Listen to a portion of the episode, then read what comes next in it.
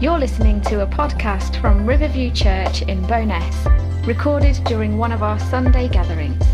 For more information about Riverview Church, or service times, or contact details, go to riverview church dot U K or find us on Facebook at Riverview Bo'ness.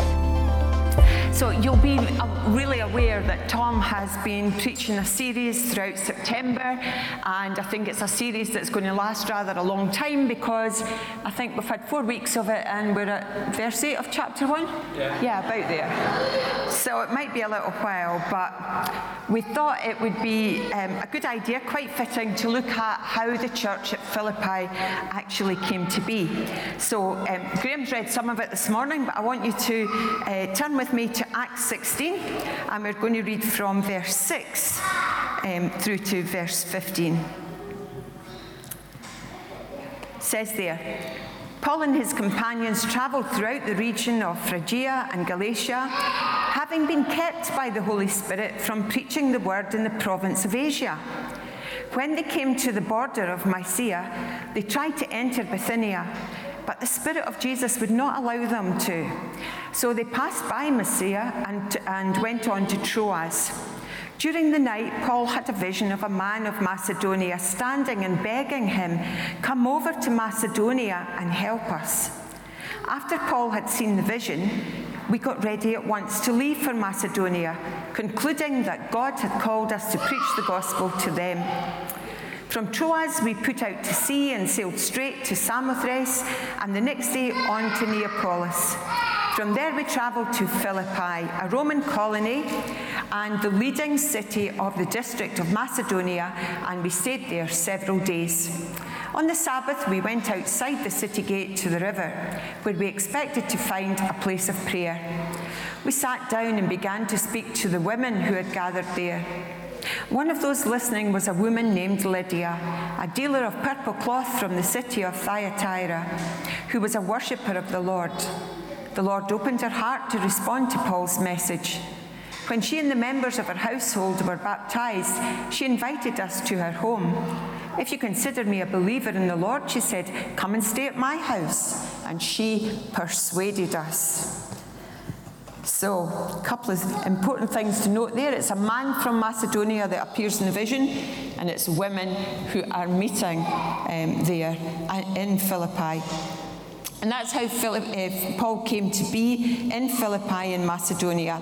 It wasn't where he and his friends were going or where they intended to go, but twice Luke tells us they were stopped from firstly going to Asia, and then again they were stopped from entering Bithynia. God had other plans for them. We don't know how they were stopped, but they all seemed pretty sure that that's, that that was not the way they were to go. And instead, Paul sees this vision of a man from Macedonia who says to him, "Come over here and help us." And he knows that this is God showing them exactly where he wants them to go and what he wants them to do. And you know, it's great for us that that happened, because this takes Paul with the message of redemption to Europe for the very first time. I let my, imagine, I let my imagination run away sometimes, and I really wondered what it would be like for us today if Paul had gone into Asia and not into Europe. It would have been an awful lot different, wouldn't it? Anyway, um, Paul and his friends do exactly as uh, God has told them, and eventually they arrive in Philippi. And um, Graham's already told us it was a Roman colony, but I really love history, so I'm going to just do a wee bit of a history lesson here. So um, Philippi was named after Philip of Macedon in the fourth century B C, and it actually started out as a Greek colony, um, and then it became a part of the Roman Empire, and finally it was a Roman colony. Now, what the Romans did to make sure that a city like that would remain loyal to Rome was they settled a lot of their um, army veterans. So they would go and it would become a, a Rome away from Rome, if you like. And the way they got people to do that was they gave them some perks. So if you would go and live in Philippi, you didn't have to pay any taxes. So it was a reward for leaving their homeland. John Stott suggests that Philippi was the city Luke, Acts writer, came from. He says, Luke is expressing pride, and you can hear in his words in verse twelve, from here we travelled to Philippi, a Roman colony, and the leading city of the district of Macedonia. There's real pride in his voice. It's like us when we describe Bo'ness, isn't it? You know, the leading town in the district of Falkirk. Come on. Come on. Absolutely. Now, I know some of you live outside this beautiful city, this beautiful town, Tracy, and I know you get a bit anxious when we just talk about God coming and doing something in Bo'ness, but, you know, you church here, so you've got a bit of a claim to being a Bo'nessian. And you know what? We can keep praying for you. That worked when we prayed for Helen. She lived Hall Glen, lives Bo'ness. So back to Luke, who had great pride in Philippi. Poor soul, he'd obviously never been to Bo'ness, but enough said about that. You know, Paul had a really great way of getting himself noticed when he went to any new town on his missionary journeys.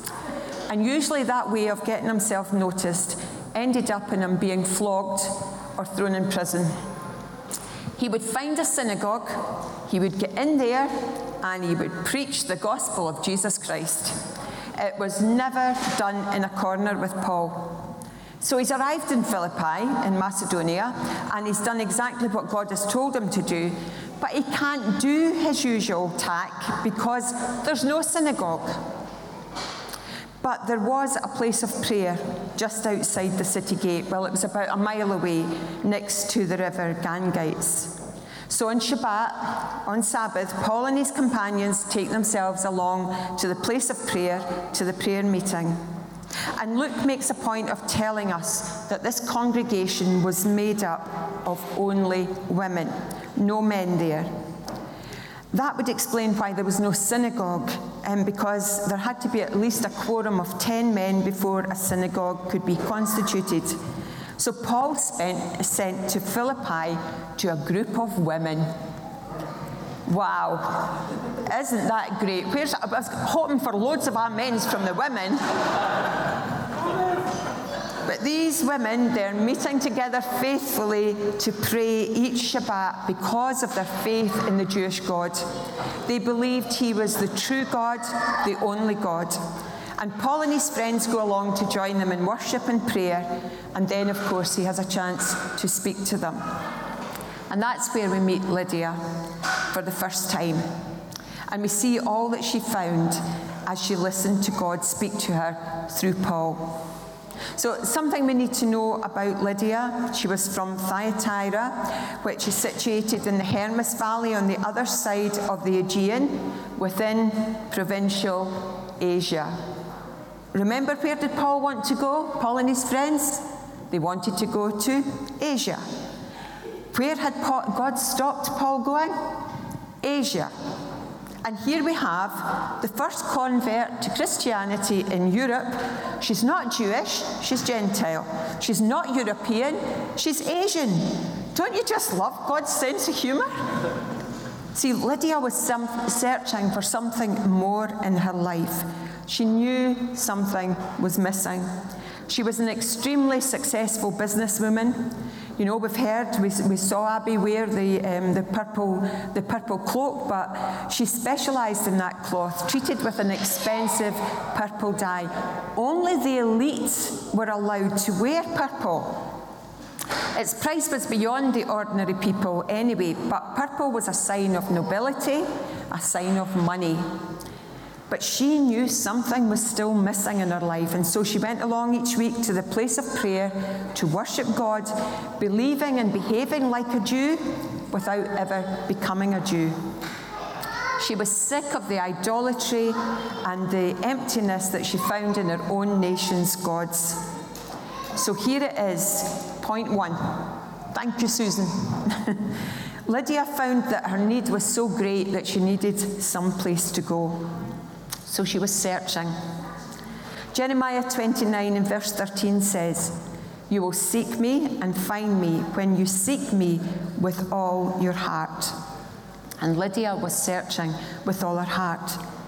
She found the truth of those words for herself. She went searching, and God opened, sorry, God opened her inner eyes to see and believe in Jesus Christ through Paul's words. It was Paul's words, but it was God's saving power. Lydia had found a place to pray and worship, and now she found and met with the living God, and her life was completely turned around. Sorry. Number two. Lydia found salvation so great that she wanted others to know. See, verse fifteen, she confessed Christ openly and publicly by being baptized, not only Lydia, but the members of her household. And this is the second household we read about in the New Testament. In First Corinthians one and sixteen, Paul speaking says, I baptized the household of Stephanas, and now he baptizes the household of Lydia. There's a third one coming up in this chapter sixteen of Acts, but that's a story for another day. Lydia's household is likely to have included servants. Remember, she was a really successful businesswoman, and she'll have had quite a number of servants to wait on her. It might have included her children if she was a widow, but she definitely doesn't seem to have been in Philippi with a husband. We don't know, but we do know this must have been household salvation, because Paul would not have baptized anyone simply because they were of a household. He would only have baptized those who came to faith, saving faith in Jesus. So Lydia is very publicly proclaiming her faith as she's baptized. And we don't need to wonder about the impact that had on others. As we can skip to verse forty of the same chapter, there's a lot more excitement to come between this baptism and verse forty, which says, they, that's Paul and Silas, went to Lydia's house where they met the brothers and encouraged them. So this church is growing very quickly. There's now an established church with converts, and there's now men have been added to the ranks. Hallelujah, they eventually cottoned on. Lydia wanted to share what she had found to be life-changing. She wanted to share the good news that Jesus changes lives, and he still does today. The third and final thing Lydia found was that her blessing was so great that she let her joy overflow. She implored Paul and his friends to stay at her home. Her joy made her hospitable. She wanted to know more. She wanted to grow in her faith. And the scripture says she insisted they stay for as long as possible. She'd been searching for this God, the true God, and now that she'd found him, she wanted to know all she could about him. She didn't have a New Testament like we have to go to. She needed to hear, and she was going to make sure that she had Paul stay to speak with them. She already loved to be with other believers, but this was another league. She really showed in her desire to give hospitality that her faith was real. And we know the church started in her home. She didn't just give to the leaders, though. She was open with her resources for all believers. This, this is a real evidence of her faith. You know, there's such blessing to be had, given and received in hospitality. We've been so not able to meet together for such a long time, and, and we've missed that because it's so good just to be with each other and to share with each other. It strengthens bonds. It blesses in so many ways. It's the best way to get to know each other properly. That's why we're having lunch together today. It's not just Tom needs some puddings. It's really, you know, it's about us getting together and having time to stop and just chat. So, you know, we'll have time to sit together and, and, and chat, but there's time to share how we're really doing. And that's really good. So let's make time to really bond together. So we stay strong in him, and so that this town and the places that you live will see that we belong to Jesus, and he's really important to us. Lydia, an, an Asian woman, was the first convert in Europe. It was always God's plan to bring the nations, people, bring about his kingdom from every nation, from every tri- uh, tribe, from every clan, from every tongue, and his plan is still the same. and he does it through people, his people. He does it any way he wants because he's God, the, o- the one and only God. I love the story of Lydia because I realised that God had been at work in her life for a good time before she came in contact with Paul. She was Asian, yet living as a Jew without being Jewish. No synagogue, just a group of women meeting outside the city walls, helping and encouraging each other. But God was leading her to the point where she would hear the good news, the gospel of Jesus Christ, and she would know for certain it was truth. Maybe that's where you are this morning, coming to church but never really giving your life over to God. So maybe God has been speaking to you this morning. Maybe that's the reason why you're here this morning. Allow the Lord to open your heart to his word.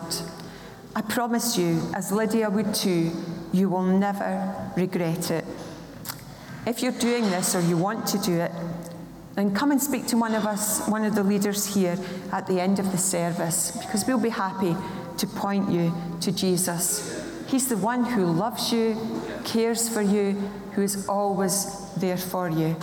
So may God richly bless you.